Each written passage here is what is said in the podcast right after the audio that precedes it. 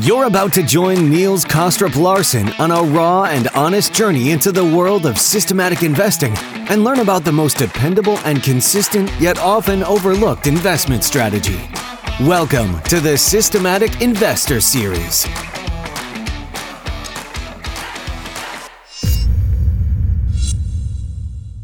Welcome or welcome back to this week's edition of the Systematic Investor Series with Richard Brennan and I, Niels Kaastrup-Larsen, where each week we take the pulse of the global markets through the lens of a rules based investor. If you're new to the show, I hope that today's episode will trigger your curiosity enough to check out the back catalog and listen to past episodes that you may have missed, like my conversation with Mark last week, where we discussed, among other things, the difference between long sided and short sided trades, as well as the difference between short term and long term volatility and how trend following navigates some of these different parameters. Also, I would encourage you to listen to the midweek episode where this week I spoke to Jacob Shapiro, Roger Hirst, about both the current geopolitical landscape as well as how that translates into the global macro environment that we're experiencing at the moment. And of course, not least, I hope you're enjoying our new CTA series where Alan and I have managed to line up pretty much the decision makers at most of the largest CTAs firms in the world for some very meaningful conversations uh, on many of the most important topics. And I don't think that it's been done before in terms of rounding up all of these people more or less at the same time to give like a a snapshot of our industry at this point in time. So I hope you're enjoying this and appreciate uh, all the time and access we've been given from these true industry leaders. So when you're done listening to Rich I today, perhaps you will find some time to check out these different series. Rich, it is wonderful to be back with you. It's been a few weeks. You and I having an interesting session so far because you have technical audio issues. I have a cough, a lurking cough. So I hope, despite our challenges today, people will uh, enjoy the content, which I think they will because it really is diving into some of the um, really important aspects of uh, of what we do. But before we dive into all of that, I have to I have to hear what it feels like enjoying, hopefully, still some nice warm summer weather in Australia. Well, warm, warm, Niels, is is sort of a, a, an understatement. We're we're just now entering a heat wave, and uh, so our, our good neighbours across the Tasman in New Zealand just got slammed in the North Island by a large cyclone, which has done considerable damage over there. And uh, over here in Queensland, particularly, we're just about um, to enter a you know, a, a heat wave for a, a, large number of days. So it's hot over here now. It's very, very hot. Yeah. Good to hear, and um, we're also going to be uh, tackling some um, some questions that we have uh, that came in. Um, so I think there'll be plenty of stuff to uh, to go through. I thought that because uh, instead of our usual market wrap, uh, Rich, because you are in the trenches and you uh, you know really do pay attention to many of the things that are being released in our CTA series. I know we did this last time where we only had a couple of managers that, where we had released the episodes. But I'd love to hear what your thoughts are so far uh, as we have navigated through many more of these managers and their differences, similarities. So um, why don't you talk a little bit about what what what you've heard so far uh, from these uh, conversations? So first of all, Niels, congratulations to the amazing work that you and Alan have put into this series. Um, I, I must admit, I, I, am addicted to this series, and uh, as soon as they come out, I'm onto them. Um, so, uh, and and you've had a large number of them, so I know that Alan and you probably have had many sleepless nights getting these out, but uh, they're fascinating. Uh, as we mentioned last time um, when we spoke, I, I, think at that stage we'd only covered um, was it Man AHL and and Harold with Transtrend. Uh, but subsequent to that, now we've heard from Campbell and Company, we've heard from uh, Rowe Asset Management, Lynx, uh, we've heard from um, Aspect Capital with Marty Lueck, and um, we've of course most recently had Graham Capital, which is the most recent one I've listened to. So, you know, it gives it certainly gave me an understanding of the the dispersion that exists within our industry. Um, So, it, as far as um, the philosophy regarding what trend is considered to be, uh, and as far as the the methods deployed to target trend and the other methods deployed by many managers to target different arbitrage opportunities that they see certainly gives this significant dispersion amongst the managers. Um, I've seen this myself in when I'm looking at the correlations between the managers that we've described here.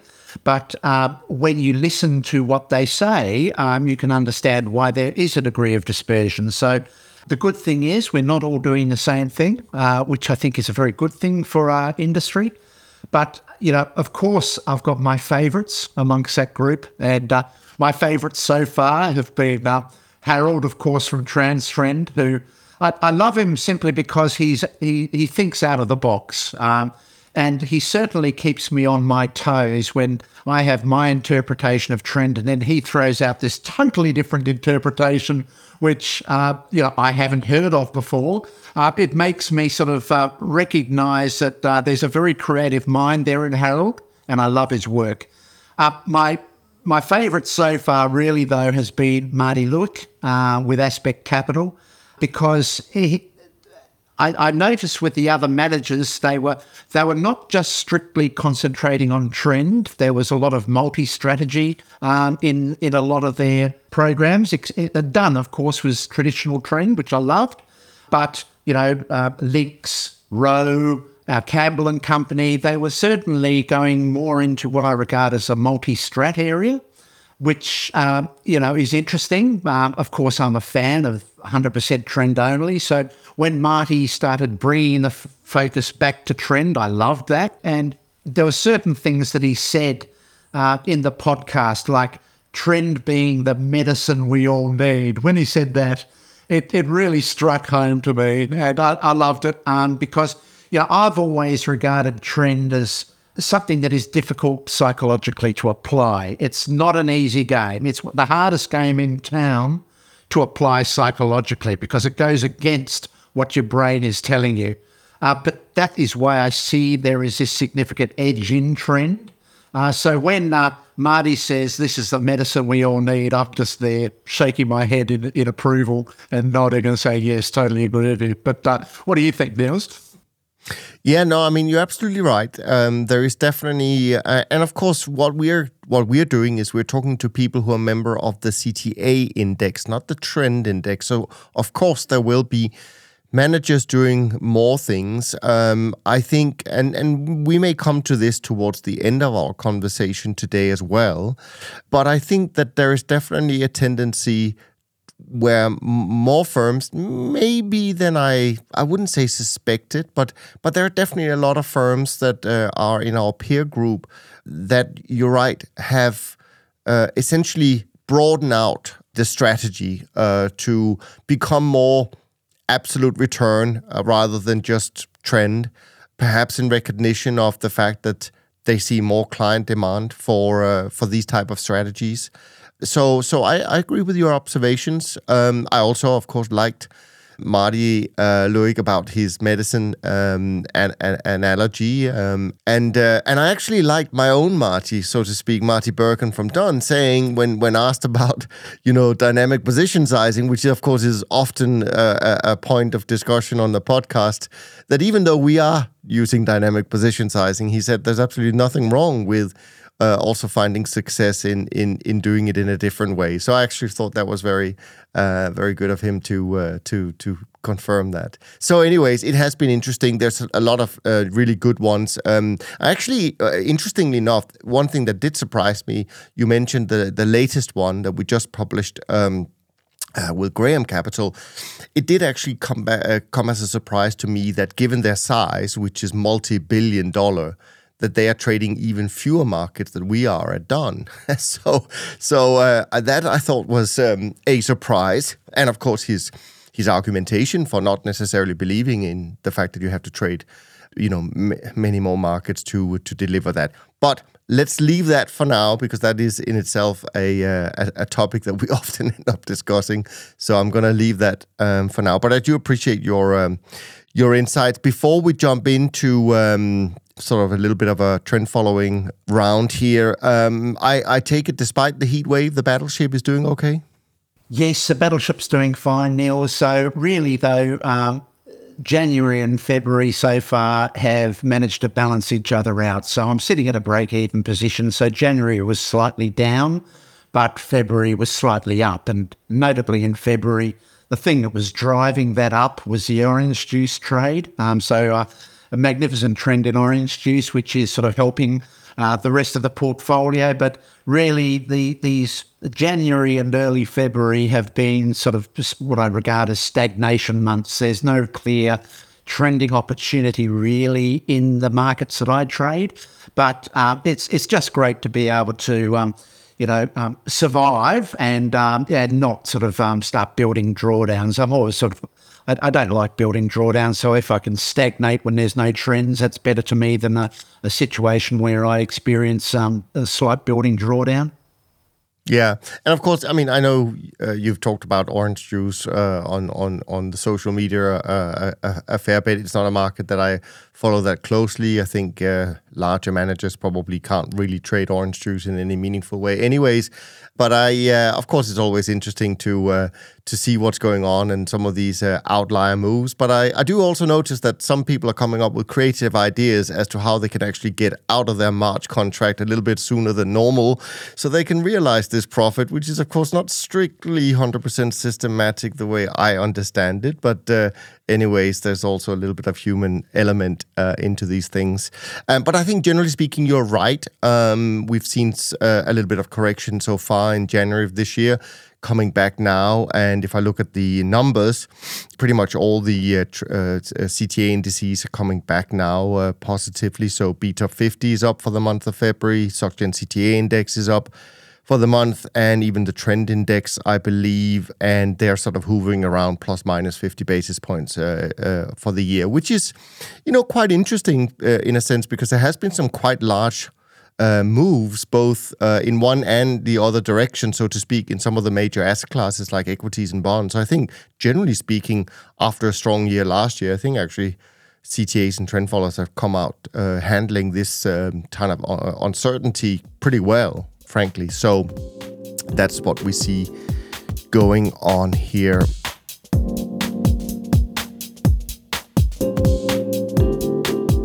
All right, uh, let's move on. There's a question that came in from Jordan, and Jordan writes uh, When entering into a position, do you set initial stop loss as a certain ATR or percent of equity and actually take the minimum I don't know if he means divided by the maximum or just maximum, uh, between the initial stop and the highest or lowest price from the past X amount of days? Or do you move the stop loss up to, say, X ATR movement? I'm not sure I fully understand the question uh, from Drew Jordan, um, but uh, I don't know if you did um, get the gist of it. Um, yeah, look, I, I, I, didn't really take much out of it. I, I was, um, Look, I'll just explain what I do. So, uh, with my approach, I will uh, adopt a, a set or defined dollar risk per trade at any point in time. And let's say that my realized balance um, of my equity at that particular point in time. So, this is the realized balance, not the total equity. I, uh, I might say, let's risk um, 50 basis points or 0.5% of that realized balance, which might translate to, say, $500 per trade. So once I know that figure of the $500 per trade, I then uh, define my stops using an ATR with a multiple. So uh, my ATR will look back 25 days. So the ATR I'm using is fairly short term, looking back over a look back of 25 days. It'll define the average true range over that 25 day period. And then we'll apply a multiple to it, like four or five times multiple to it to define the position where I place my stop. That um, distance from the entry at that point in time to that position of the stop must equal $500. So then that um, defines the position size that I apply for that particular entry. And I know that at entry, I'm risking a defined um, dollar risk um, of $500 at that maximum adverse excursion. And then what I'll tend to do is then I'll adopt the trailing um, stop from entry going forward, which um, might progressively adopt slightly looser pants. So where the I'm using a 25 period ATR and a five multiple um, for my initial stop, I might allow uh, my trailing stop to um, be um, a bit um, less aggressive than that um, and open up the ability to breathe more. Or I might trail it at, say, 5 ATR. And so as the profits are, moving in our direction, the trailing stop moves behind that at a distance of 5 ATR, looking at the last 25 days, multiplied by 5 period look back, or might be slightly looser pants. But that's how I do it. Yeah, no, I'm sure that's going to be uh, helpful um, for Jordan to uh, understand uh, the way you apply it for sure. A final question before we move into your topics uh, is it's a question from Mark. Uh, Mark writes in.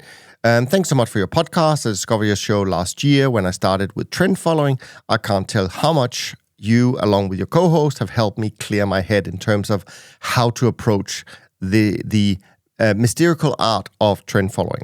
So we appreciate that, Mark. I have one question that I would love uh, the group to clarify, if possible, which is about lookbacks.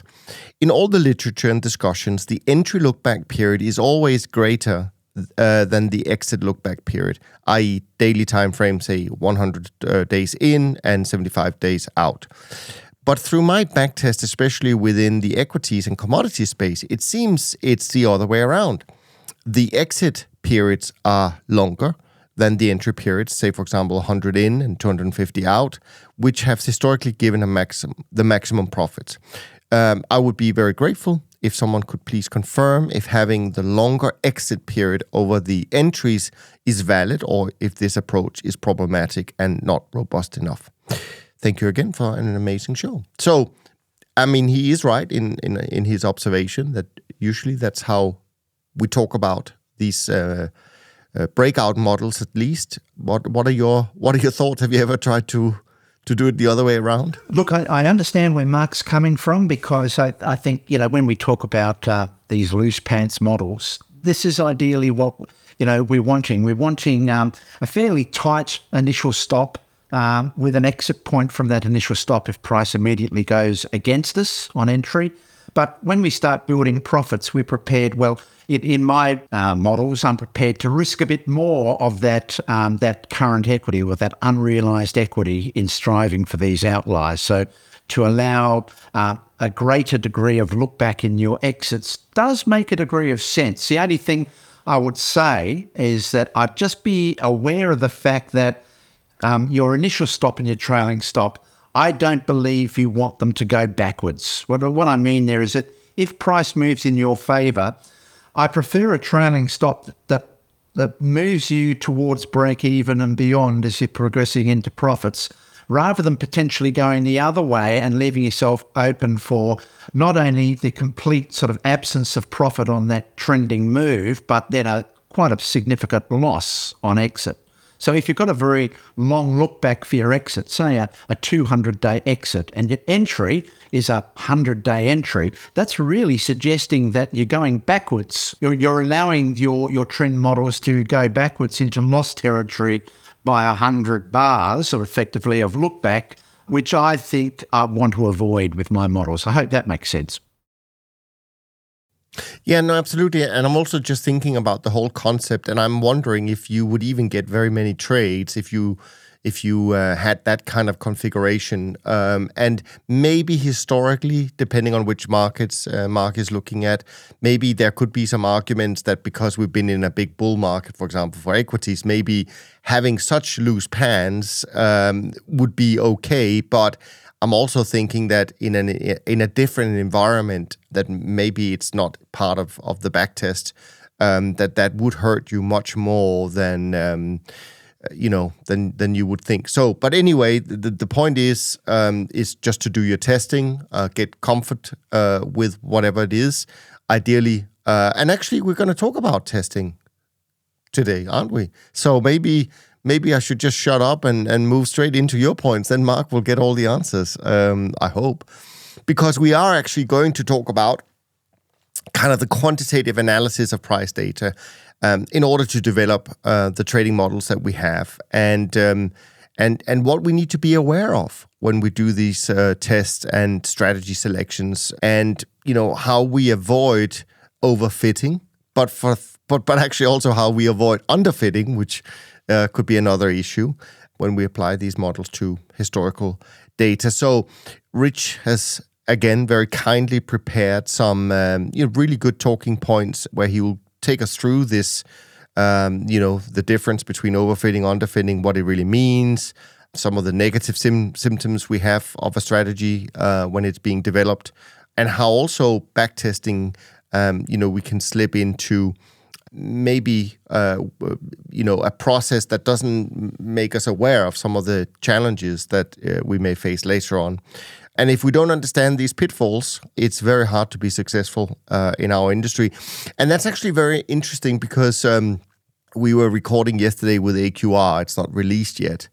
I'm pretty sure that was one of the things we discussed as being, uh, or maybe may, may, I can't remember it was AQR or, or maybe it was CFM, which we uh, recorded with yesterday as well. Two very interesting uh, managers, and I think actually now, now I think about it, it was from CFM, and I think Phil, who uh, we spoke to, said that that is actually one of the hardest thing in what they in, in their mind.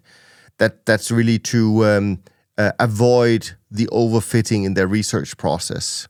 Um, so it is very timely, Rich, that you have brought up this uh, these issues. So uh, why don't I just let you dive into it? And as usual, I will do my very best to keep up with you.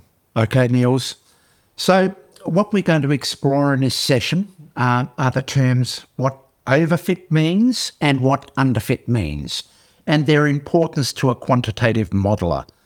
So Overfit systems and underfit systems are negative systems arising from the way we use price data to develop or train our models um, and select the, the, the, models that we wish to apply in the future.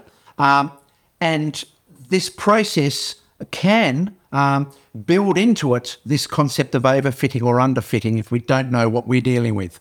So, before we get deeper into the discussion, we probably need to take a small detour first and understand what we mean by signals in price data and what we mean by noise in a data series. So, first to the signal. Um, so, when we analyze price data, uh, we're typically looking for some pattern in that data that positively correlates with the systems we use to extract profits from that signal.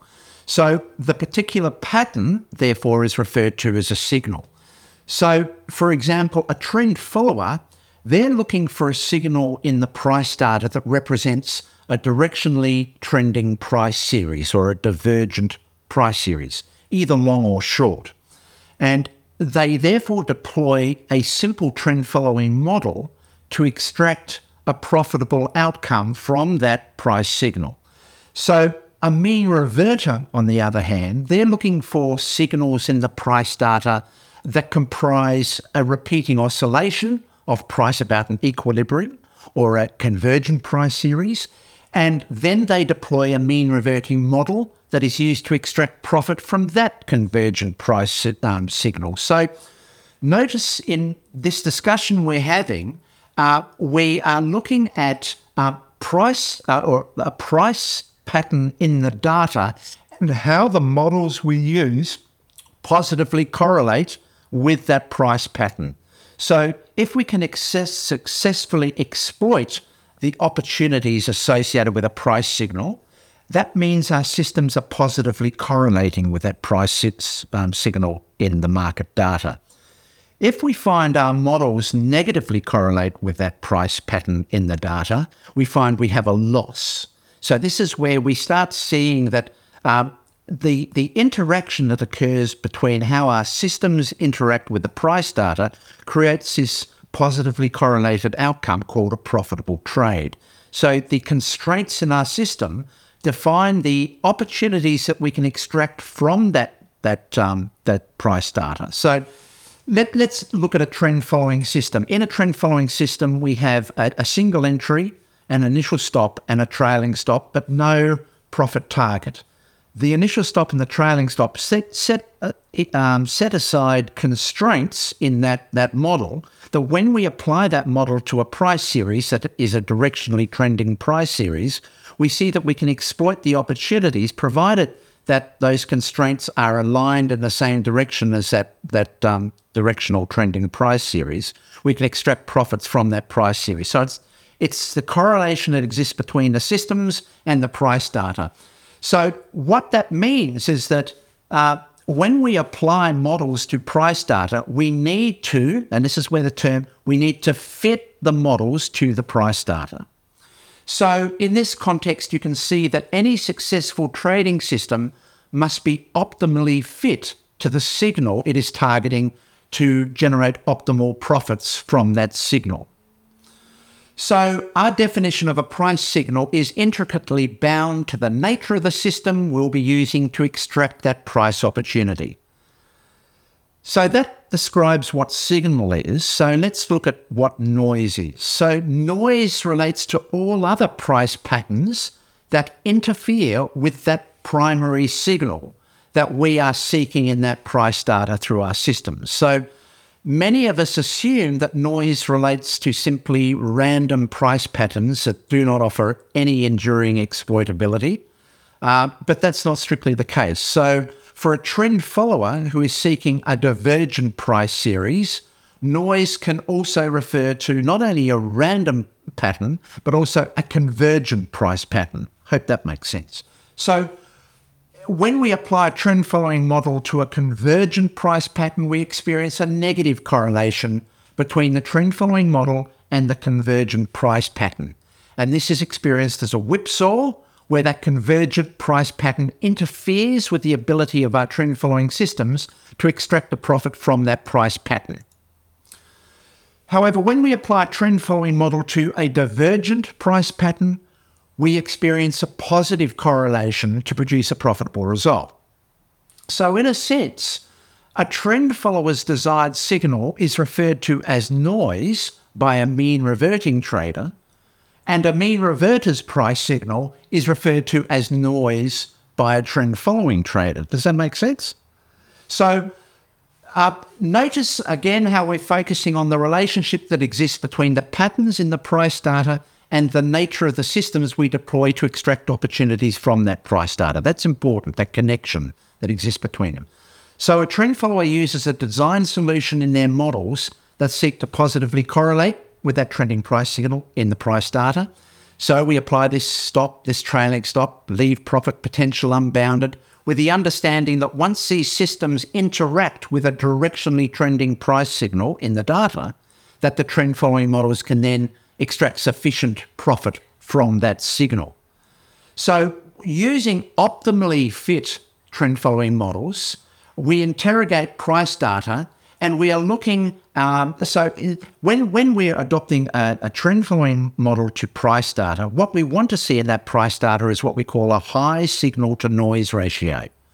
So, what, in other words, what we're looking for is where the signals, which are the directionally trending price series, in that price data relate to these materially trending price series, and they're more frequent uh, relative to the background noise that's also in that price data.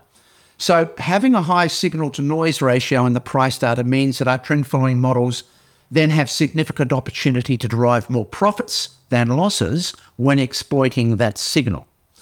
So, uh, when trend following models basically are embedded in a noisy um, price data series with only a few signals, we must expect those trend following models to perform poorly because in in that context we are applying our trend following models to a data series which has a low signal to noise ratio. So therefore we should expect our systems to underperform in there it's not to say that the signal, so when we're talking about, obviously we're saying, all right, we're trying to target these signals in the price data. These signals are directionally trending price series.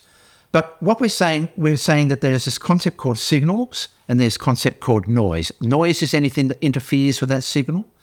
But then uh, a lot of people say, well, the signal then, are we saying that that is, is correlated to our performance? Well, not necessarily because that signal itself might be the result of a, a random directionally trending price series, or it might be the result of, of an enduring bias or an enduring bias of momentum in that price series that is a real trending price series that, that can extend into the future. So even though we have a signal, we've got to be aware that that signal could be random or it could be real. So uh, the key point here is that uh, by what we're doing is if we are therefore only focusing on trading the signals in that price data, and those signals could be random or real, what we are actually doing, however, is we are reducing the chance of our, our systems to participate in the balance of price data that is noise. So what that's saying is that if I'm only focusing on the signals in that price data with my trend following models, I am, the result of that is that I'm not participating in all of these other price patterns that are noise. And the consequence of that is that I find that my trade outcomes have a higher signal to noise ratio because I'm focusing only on the signals in that price data. This is a very important point. So, whilst um, if I'm only focusing on the signals in that price data, whilst I mean that means that I'm not therefore uh, using trend following models to target noise in that price series. I'm only focusing on the signals in that price series. What that does is it's reducing your trade sample size because you're only exploiting those signals which are directionally, you know, uh, material trending price series. So, uh, because I'm only focusing on the signals, this method of exclusion of other price patterns actually eliminates a lot of that noise associated with those interfering price patterns to produce this higher signal to noise ratio in your trade outcome. So, uh, this means that when you talk about uh, fitting your models to signals in that data, that process of fitting is, is focusing its intent on extracting the actual signals from that price data as opposed to the accompanying noise.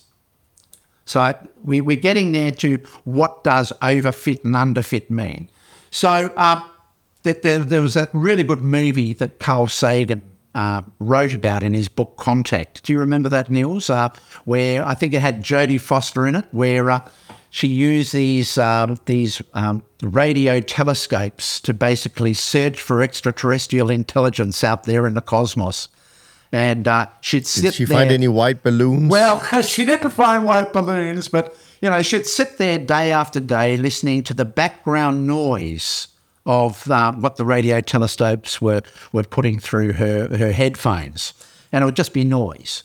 But then on one night, she was sitting there. She suddenly heard something that clearly could be distinguished from the background noise. It was this repeating signal uh, of a significantly different amplitude and sine wave to the, the accompanying noise. It was this continuous audible hiss in the background.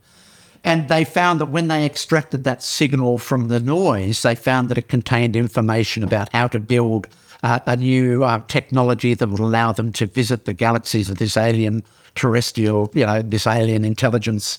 And they gave them the, the code through the signals in the data. So that's the way to look at signals and the noise. So a signal is this uh, is this price pattern that we want to target. So a trend follower wants to target a trending price series in that price data. So only by focusing on that trending price series, we're excluding a large amount of alternative price patterns that are noise to that, that signal.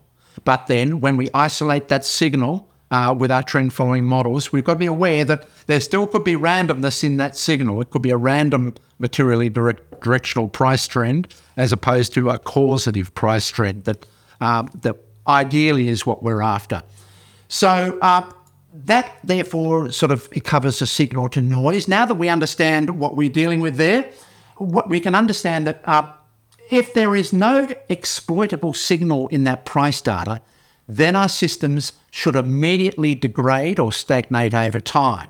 Now, this is contrary to what many traders want.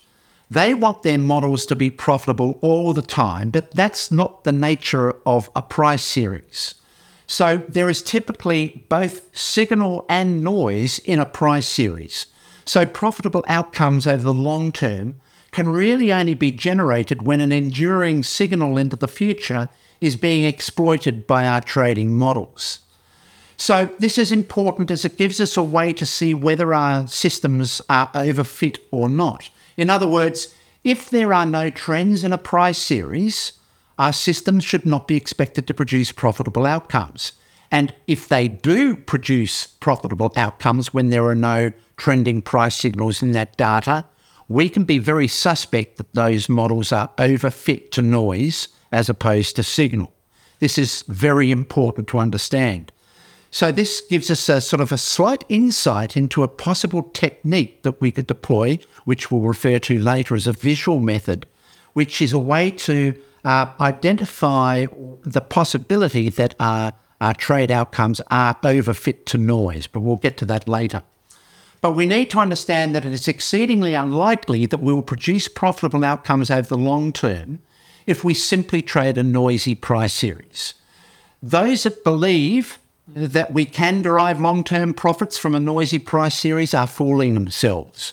So, this is really uh, likened to the belief in perpetual motion machines.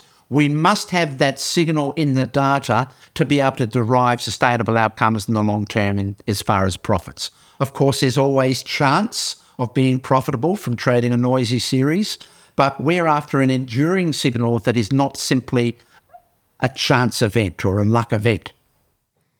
Yeah, no, I mean, it's very interesting, and um, I think it kind of highlights a little bit uh, the complex task that we have, which will bring me to a point at the very end of this conversation. I think another dimension, which I don't know if you're going to come to, is is this also that we talk about price series, but many managers, of course, you know, we actually apply the same rules across many, many different markets. So here we're dealing with multiple different price series that we also want to fit into a cloud of choices. Let's put it that way. We're not trying to find the parameters, uh, you know, uh, per, per, um, combination. Of course, we're trying to find a a cloud of different combinations that can you know, essentially exploit the signal and hopefully leave the noise uh, out, um, so to speak.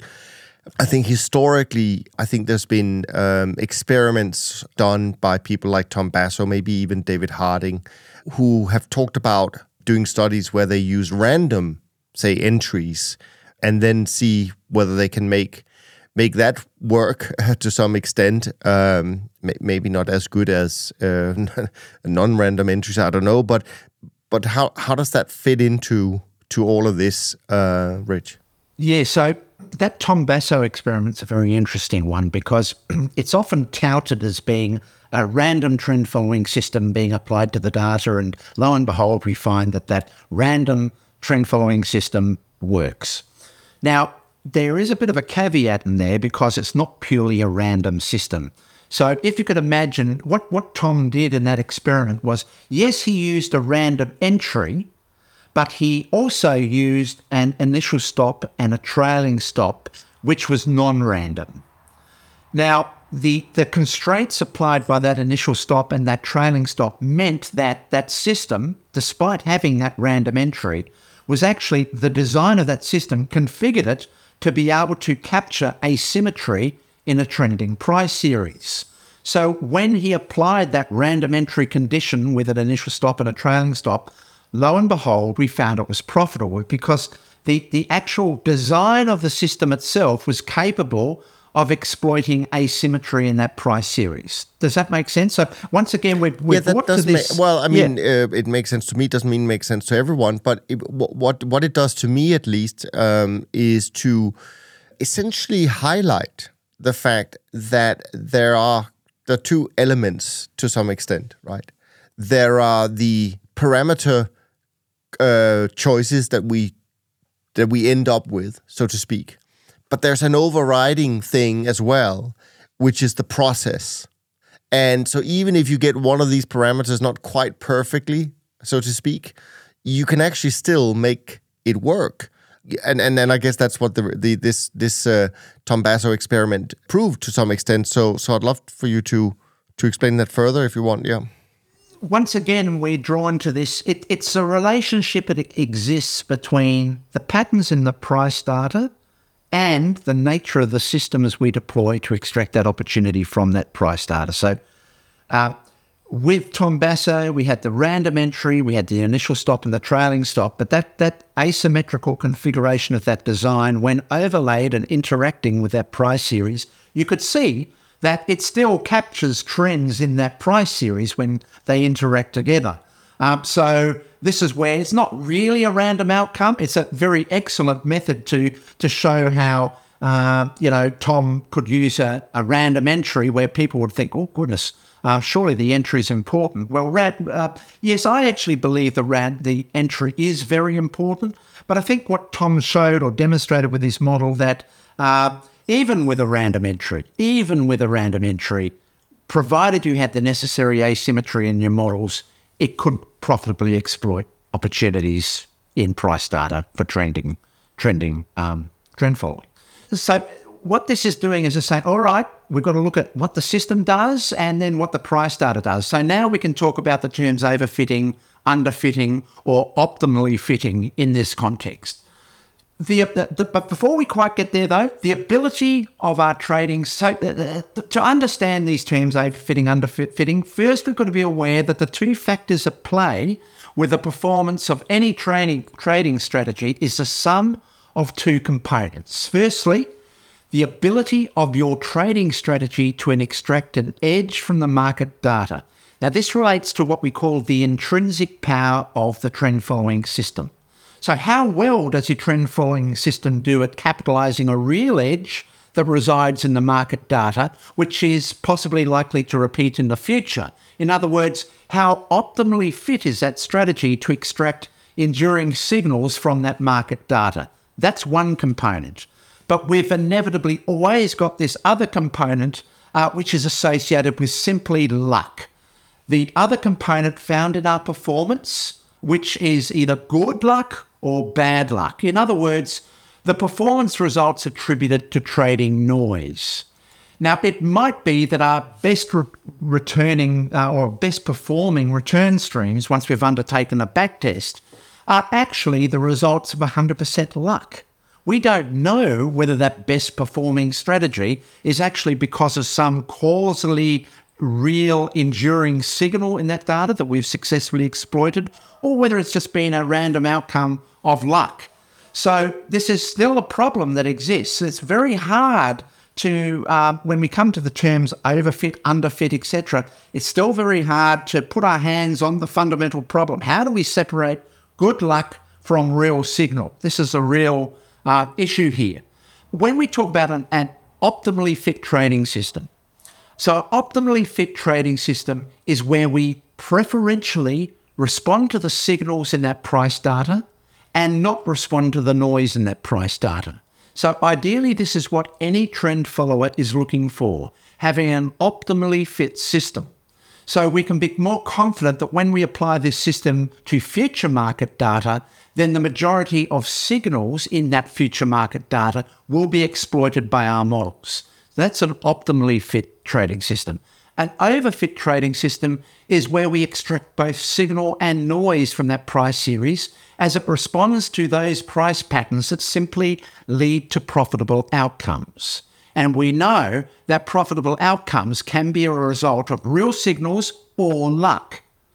So, an overfit system does not discriminate in only extracting valid signals from that price series. It also responds to price patterns that simply lead to these profitable outcomes, which can be noise in that data series. And therefore, this is a problem we find in many data mining processes. So, uh, for example, if we ask our data mining process to look for outcomes in our backtesting that deliver, say, a minimum compound annual growth rate, a maximum drawdown, a minimum profit factor, and then we allow that data mining process to find its own solution that meets those criteria, we inevitably find that it trains itself to the noise and the signal in that price data to achieve those objectives. That typically delivers what we call an overfit outcome. Yes, it achieves those objectives, but it's doing it by exploiting luck in the noise as well as possible signals. We never know which. So uh, we want to always avoid the ability of our data mining to basically simply go out and forage by itself without any direction by us in defining how it should look for that signal in the price data. If we allow those data mining programs to do it themselves, they're going to bring back these solutions to us which are overfit. And what we find when we apply an overfit to a future, um, uh, an overfit um, system to a future price series, it quickly degrades over time. Uh, there is no enduring edge in that trading system. So that's an overfit trading system. An underfit trading system, well, that, that's less of a sin. So an underfit model is one in which the trading system fails to optimally extract the signal from a price series and leaves a lot of the signal in that price series unexploited. So an underfit strategy does not necessarily degrade in the future, but we are very uncertain in the, the sort of efficiency of that model in extracting a sufficient edge in the future if markets are trending. So despite the inefficiency of underfit systems, it's always preferable to have an underfit model as opposed to an overfit model when developing trend following systems. And this is particularly relevant when we're talking about uh, targeting outliers, Niels, uh, which are unique in nature. So if we have a trading model that is specifically configured to extract opportunities from historic trends, uh, that might not be the best way to go because the trends of the future might be different to the trends of the past.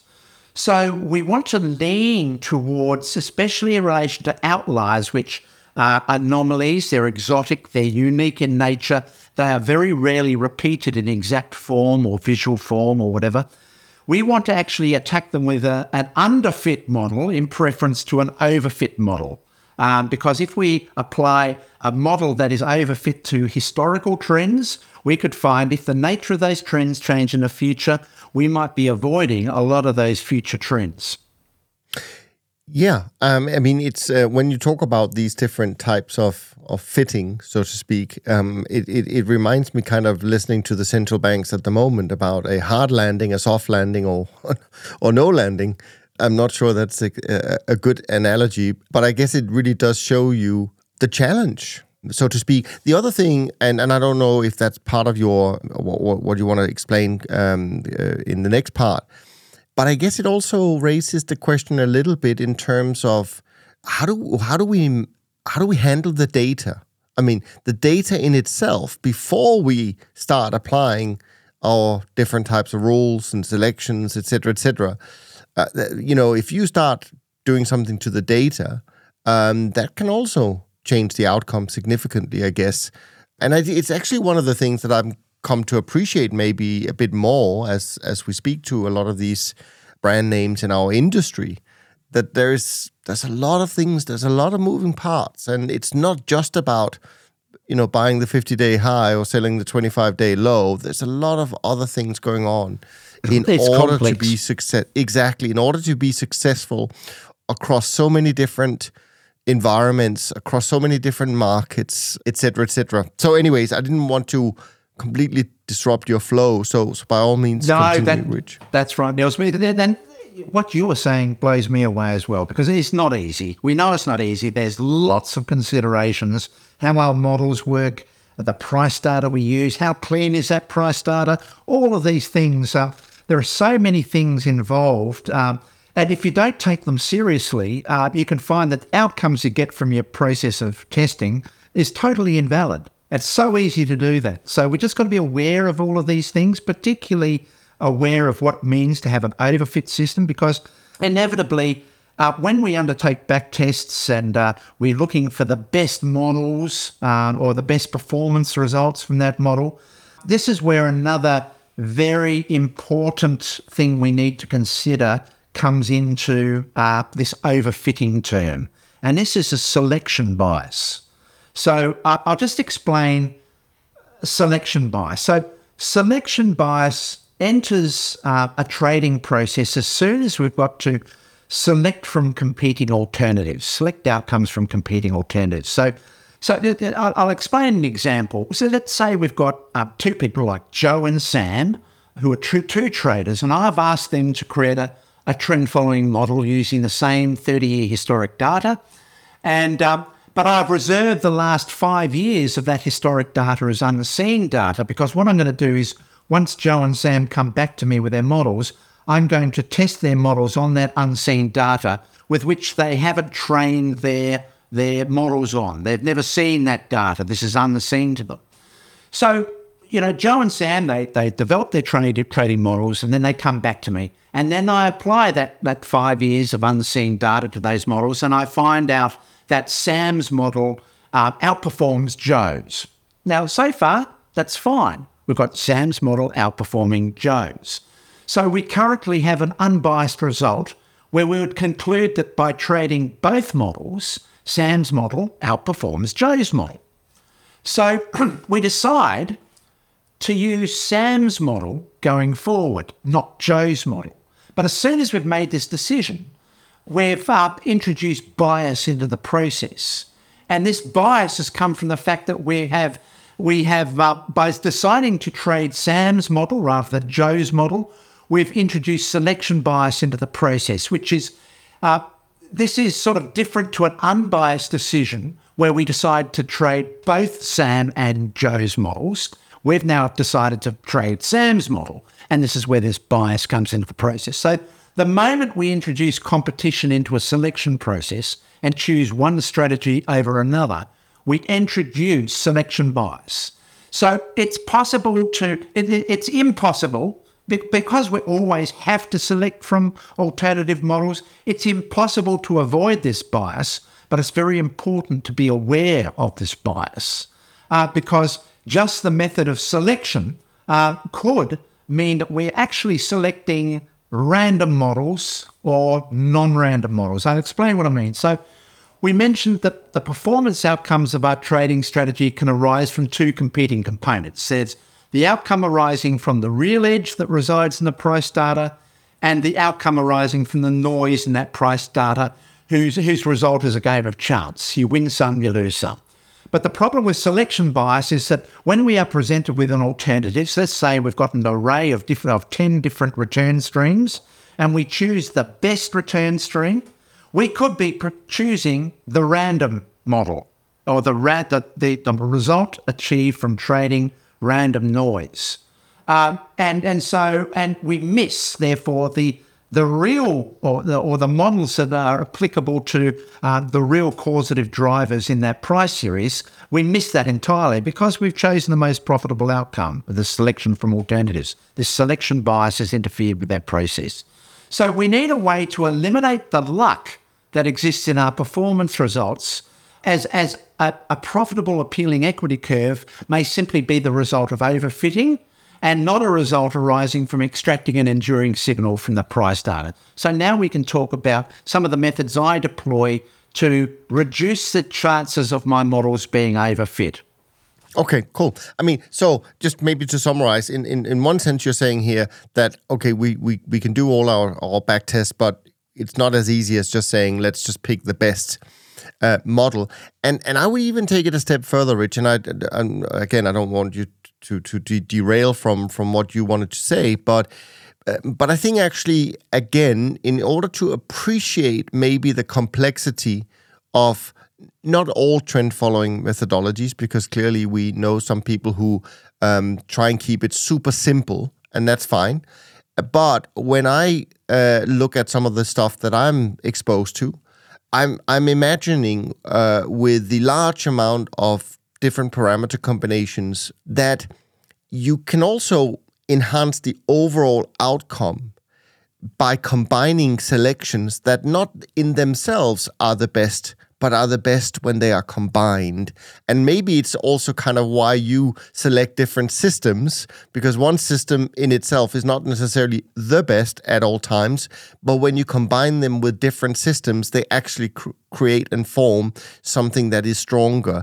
Uh, so am I going in the right direction here? Or? Well, yeah, well, you, have given away a bit of a clue that I use. So, uh, look, I, I, thought I'll, I'll say the, the methods that I use to reduce overfitting. Uh, now, this is different to what a convergent trader uses because typically, what um, you know, conventional or traditional methods to reduce overfitting typically involve the use of Monte Carlo methods, walk forward methods.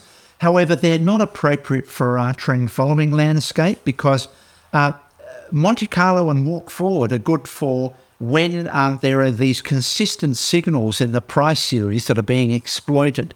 And you want to see, for instance, in a walk forward matrix that um, where you divide your price series up into intervals, You want to see solid performance in each of those intervals. And unfortunately, trend following doesn't apply uh, to that consistent sort of trends in each of those intervals. As we know, trends are sporadic, you know, few in nature, occur here, occur there, or whatever. They don't line up in this sort of consistent repeating signal in the future. They're all over the place. So we need a different process to uh, ensure that our models aren't overfit. So, but the first thing, the, the, the principles I do, there's about five of them, but the first thing I do is insist on what I call a design first logic. So, the application of a design first logic is essential for my system development. And what I mean there is I apply these golden rules first. And these um, golden rules are defined by logic as opposed to statistics. So uh, it, the, the logic is used to define a system design that is first capable of exploiting the desired edge I'm seeking from that price data. So, in other words, I'm seeking to exploit trends in that price series. I therefore first want to apply design logic to develop these golden rules about a system that is capable of fully exploiting a trending price series. So this differs from the data mining processes where you assume no design principles from the um, get-go and you let your data mining uh, you know, set to some objectives. We've already discussed this. Uh, compound annual growth rate's got to be this. The drawdown's got to be this. The profit factor's got to be this. It goes away and it, it, it iterates through lots of different possible design outcomes to come to a model that meets those criteria, but that model might be overfit, as we've talked about before. But when we are applying a design first logic, we are immediately eliminating the chance of being uh, overfit from uh, this iteration process you see with typical um, traditional data mining methods, which simply come up with a solution that have got no rhyme or reason. If we know the logic or the design logic that we want to use to extract that um, that signal from the data or a trending price series from the data, we can then do a very important thing later on, which is what I call a visual mapping process between how our designs respond to that price data. We'll get to that soon. So uh, this this design first logic is the very first step of reducing my chances of having an overfit solution.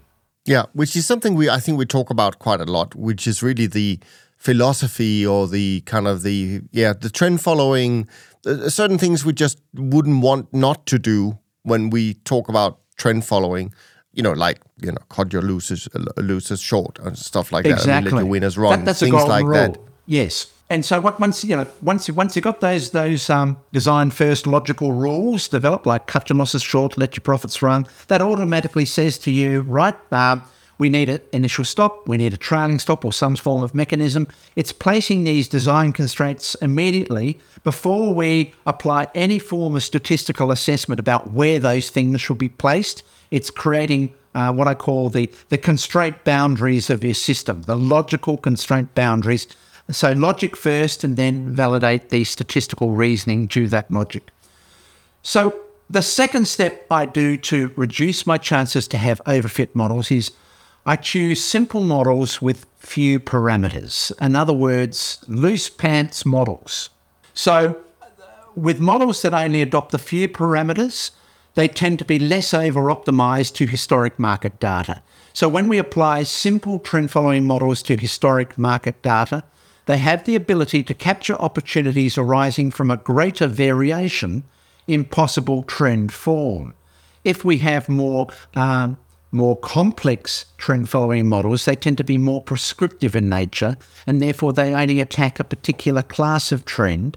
But if we are applying simple design models that um, are loose pants, we can uh, attack a greater variety of different forms of trend. This is very important when it comes to targeting outliers, which has got a lot of different types of visual form. But uh, having more precise models through the inclusion of more parameters in our trading models significantly reduces also the sample size of the signals that we can exploit from the market data. And you know, more precise models therefore overfit to a particular form of signal and they lose their ability to exploit alternative patterns that can still arise in a trending price series yet are missed by those prescriptive models. So we actually want to underfit to any single possible trend form to allow us to capture or, or, optimally capture a great variety of different forms of trend form. And this therefore gives us a far larger sample size to work with by using simple models with few parameters. Um, and, and so these simple models, these loose pants models, uh, give us high sample size and the ability to attack a lot of different forms of directionally trending price series. Yeah, no, absolutely. So as we sort of slowly start to wrap up uh, on the uh, on this, uh, how do you then use the visual mapping uh, in in kind of your decision making process in order to target these the models that uh, give you the best chance of finding outliers? Yes. Yeah, so imagine we get an outcome of we we developed through our testing process. We've got ten possible models that we want to consider, and then I'm looking at those models and I'm saying, which one am I going to consider? Now, most people use some form of statistical method to select their models. Which one has the best MAR ratio? Which one has the best compound annual growth rate? Which one has the best, best profit factor? I don't do that. What I use is a visual mapping process. So I know that in those 10 models that I've got presented in front of me, some of them are going to be overfit. It's just, you can't avoid it. It's a horrible thing for quantitative models. It just pops up everywhere. So I know some of them are going to be overfit. But what I do to, to select the best model, what I do is I map, I visually map the trade outcomes of that model. So, you know, when we develop an equity curve with um, our particular model, that equity curve, uh, what I do is I align the equity curve or the, the time series of that equity curve to the time series of the price data which I've used for that model. And then I can see at each point or each step in that price series how that equity curve is responding to each step in that price series. This is this visual mapping process where I'm mapping the trade performance of the equity curve against the price series. So then I can say, all right, well, there clearly is an outlier in that price series. And I look down immediately below to see how did I perform on that outlier. If I see a positively rising equity curve, I know that there is a correlated relationship between that outlier and that equity curve. Then what I do is I look to a period of price series which is awful for a trend follower. There's no way you could develop profits there. I then visually map that down to the performance of my equity curve. And if I see my equity curve going up when it should be stagnating or going down, that's overfit. That's a big strike. Uh, if I find that uh, the equity curve is stagnating or deteriorating, there's a tick. So as you can see, this process of visually mapping your trade performance against the equity curve, actually you might get 10 ticks for one model, you might get eight ticks for another model, you might get nine ticks for another model. It's that visual mapping that makes me say, right, this one here is the least overfit because it correlates with how I know that I've designed my logic. So I've used my design first logic, I've used my simple parameters. I can tell in the price series when there's a trending price series. So there's a lot of logic entailed here, which avoids me from getting into a, a complicated statistical riddle trying to use performance metrics to say which one is the least overfit. I'm using it using a visual mapping process that ties back to the design logic that I used for my models. Does that make sense? Yeah, no, it does make it does make sense, Rich. Rich, are you able to summarize all of this? Uh, just because, in, in the interest of time, uh, is there yes. anything? Look, we, we, I've only got two more steps to go. The, the, the next step I use uh, is a multi-market uh, process. So, as you and I have talked about, Niels, we use a trend following model, and our assumption is that that trend following model should be applicable to all of the markets in our diversified portfolio. So, we're saying that trend following model should not be specifically selected to the characteristics of an individual market. We are looking for that trend following model to have universal application across the entire portfolio. So, what that does is uh, we have a problem in our trend following world when targeting outliers, in that, you know, for a single market over a 30 year history, there might only be, uh, you know, 10 trades we've done targeting the outliers in that price series. So, that therefore is a very low sample size. So that's a real conundrum for us. How do we achieve a large sample size with our process to give us confidence that it's a valid process? Well, we use that model across all of our uh, different data histories of our diversified portfolio, which therefore significantly increases the sample size. So if we trade in 60 markets as you do, that's 60 times the 10 trades for a single market. On average, that's about 600 trades. You've upped the market sample, the data sample, with your universal model. So what that does is it says, by using a multi-market testing approach, I'm uh, eliminating my chance to be overfit to a single market, and I am maximizing my chance to be fit to the characteristics of multi markets. So that is another way of ensuring that your model hasn't been overtrained to the characteristics of the data of a single market. It's saying that by having a universally applicable model over alternate market histories, this is going to be similar uh, when we look into the future, because in the future, we've got an infinite array of possible future paths. How do I represent this in a backtesting context by looking at history? Well, I present it with an array of alternate possible histories. In other words, the different markets in my diversified portfolio. I've got 60 of them. There's 60 alternative histories. If it passes all of them, I know that it's not going to be overfit. The very last thing, Neil, is we can wrap it up here, but the other thing is a lot of people say, well, Richard, do you use out of sample data to do a final test on whether your models are overfit or not? And I say with a big flat grin, no. I use the uh, I use the, the the factors that we've discussed on this podcast, those four principal factors, as a way to reduce the chances of being overfit because any any separation of data into outer sample data, that means I'm losing valuable data. I want all of my data to be applied to my backtesting process. And the reason is that I am less concerned with the actual sample size itself as opposed to the need to ensure that your trend following models can operate across as many different market regimes as you can possibly muster. So to me, robustness of a trend following model is less about sample size and more about what exposure that trend following model has had to a variety of different possible market regimes. Uh, and so, you know, in summary, Niels, I use off design first logic.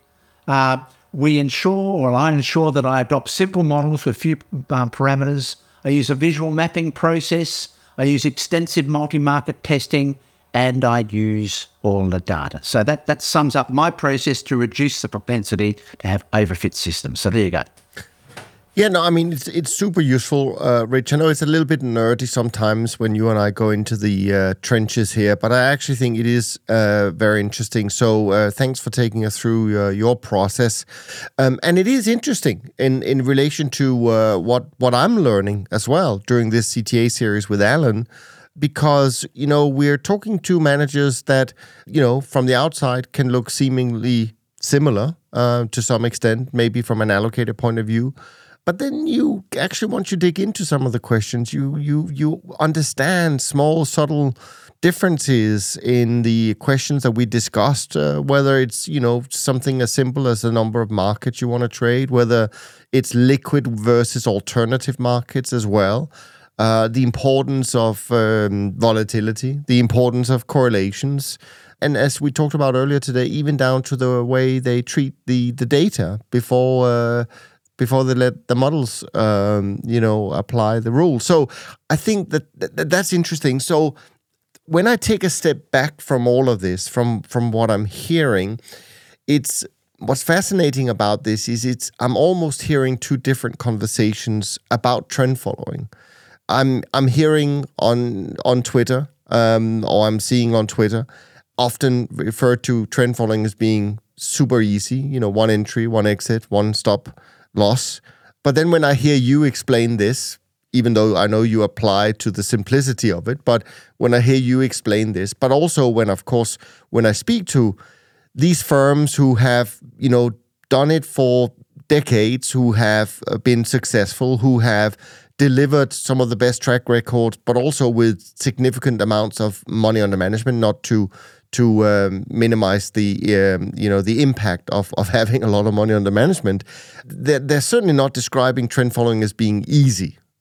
so, and I think this is also what come, came across just listening to your process. Uh, it, it is not easy, and and and and I don't know if we're doing ourselves a little bit of a disservice sometimes to to make it sound like uh, it's easy because I think the logic has been, and and I meet this to some extent when I have my conversations with investors and potential investors because uh, you know it's almost almost like they feel well trend following this this and some of them just refer to it as a factor or premium that it's so easy that you shouldn't even really pay for it. It's almost like it should be free.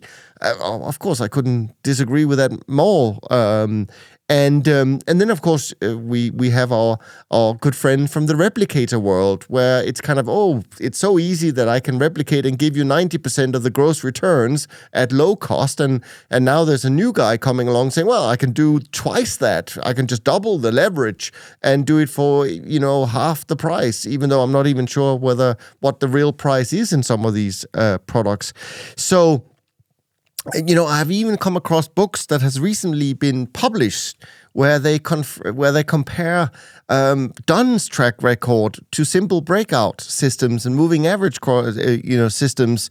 Um, but where I feel when I see this, it's not really comparing apples to apples. I mean, you know, first of all, they're comparing, you know, some kind of backtest uh, with uh, with no fees to a manager who's who's done it for 40 plus years with fees. I don't think you can really do that, uh, frankly. And and also I see some of the assumptions they put in where they say, well, well, you know, in my model I put two and a half dollar commission and, and, and exchange fees um, because it's so cheap nowadays. Well, you know, it wasn't that cheap for 40 years. It might have cost you $25 or $50 20 years ago to do this. How do you account for this? So I guess just you know, newsflash, some of some of this stuff is to me completely wrong and and kind of misleading the investors to believe that what we do is is simple and it's easy and and a lot of this narrative that I come across really goes against my own experience for 30 plus years um, that it's not easy. It requires some of the smartest and some extraordinary talented people, you know, from research to execution to deliver these above average returns for decades in an you ever changing I've got world. No hair on my head, Niels. Exactly. Well, all of that yeah, loss exactly. of hair from my head is because it's not easy. it's not easy. It's not easy. You're absolutely right, Rich. And and I, I sometimes I wonder why we talk about it in those terms because it's not well i could be completely wrong of course but it's not my experience. And it's not the experience yeah, of the people i talk either. to either. Yeah. I worry that it's a derogatory statement being put our ways to, to, to tell you the honest truth. Where this ever came from i don't know but uh, you know to refer to our process as simple as sort of like a you know a, a, a backhand sort of oh yes that trend following very simple or whatever. But you know, anyone who says that, as soon as they say that, I know that they are not trend followers because if they were trend followers, they'd know that it's not a simple exercise. So, yeah. But it is fascinating because at the end of the day, at, and, and this is the thing, I mean, anyone can have their own opinion, but they can't have their own data, right? And the data tells us that this is one of the most, if not the most robust investment strategy out there. I don't want to take away any of the points that's coming up in the CTA series, but I think there were some very, very interesting insights uh, from Phil at CFM uh, about what they found when they look at CTA strategies, or maybe it was AQR. Again, I sometimes get some of these mixed up, but one of those two talked about how they had looked at kind of the CTA space and the trend specific space and to hear what they found and where the value comes from, fascinating. So I'll leave that as it is uh, for now because people really should listen to these conversations themselves, and and you and I can pick uh, this up. Before we end up, though, Rich, we are coming to the point where I think soon we'll be able to publish uh, the January trend report but also it's a year end kind of stuff. So usually at year end, uh, there's a few things that's happening uh, in terms of some of the indices we put together. And of course, last year was uh, an interesting year. There's a lot of dispersion in the returns among managers. Some many managers did well, some completely surprised to the downside. But I think it's fair to say that um, that the uh, the process is coming along and and uh, and that there is some uh, interesting findings um, in in some respect uh, to the to the new set of um, of indices that uh, we're going to publish soon. Yes, Niels, I'm looking forward to that. I'm, I'm just waiting on uh, a bit more data to come in, and then I'll have uh, you know most of that, that content out. So uh, we've we've got a change in in some of the Serenity selection. Um, uh, programs uh, and some of the indexes have changed. SG Trend has had a small update. I, I, wasn't able to get a BTOP50 composition yet. I think they're a bit late in telling us who they've included in their index for 2023, but there should be some change there. Um, so I'm looking forward to having a look at that. And of course, you know, last year was a bit of a surprise to us with the performance of the Fort programs, which uh, uh, typically uh, they therefore get excluded from this process this year due to the poor performance they experienced last year, unfortunately, for Fort. But um, yeah, it's an ex- exciting year ahead and looking forward to getting that report out. Yeah, no, absolutely. We'll we'll bring that out as as soon as we can. Let's wrap up our conversation today. As always, Rich, thanks so much for all the preparation you put into this, and for those who uh, also appreciate all the hard work that goes into it. Um, please go to iTunes, uh, Amazon, Spotify, wherever you listen to your podcast, uh, even to YouTube if that's where you watch them. Please uh, leave a rating and review. Uh, they really help, uh, not just uh, in in our confidence that we're actually doing something that people find useful, um, but it certainly also help uh, more people find the podcast. Next week, although I did announce this last week and that was a mistake, but next week I am joined by Nick Baltas, uh, head of R and D over at Goldman Sachs. I just got the weeks confused here, so looking forward to that. And of course, this will be your chance if you would send us some questions uh, for him to answer. He's obviously written many articles uh, over the years on trend following, but also on many other things. So um, do send us some uh, questions uh, if you would like us to tackle them. I think that's it for now from Rich and me. Thanks ever so much for listening. We look forward to being back with you next week. And until next time, take care of yourself and take care of each other. Thanks for listening to the Systematic Investor podcast series. If you enjoy this series, go on over to iTunes and leave an honest rating and review. And be sure to listen to all the other episodes from Top Traders Unplugged. If you have questions about systematic investing, send us an email with the word question in the subject line to info at toptradersunplugged.com and we'll try to get it on the show. And remember, all the discussion that we have about investment performance is about the past, and past performance does not guarantee or even infer anything about future performance. Understand that there's a significant risk of financial loss with all investment strategies, and you need to request and understand the specific risks from the investment manager about their products before you make investment decisions. Thanks for spending some of your valuable time with us, and we'll see you on the next episode of The Systematic Investor.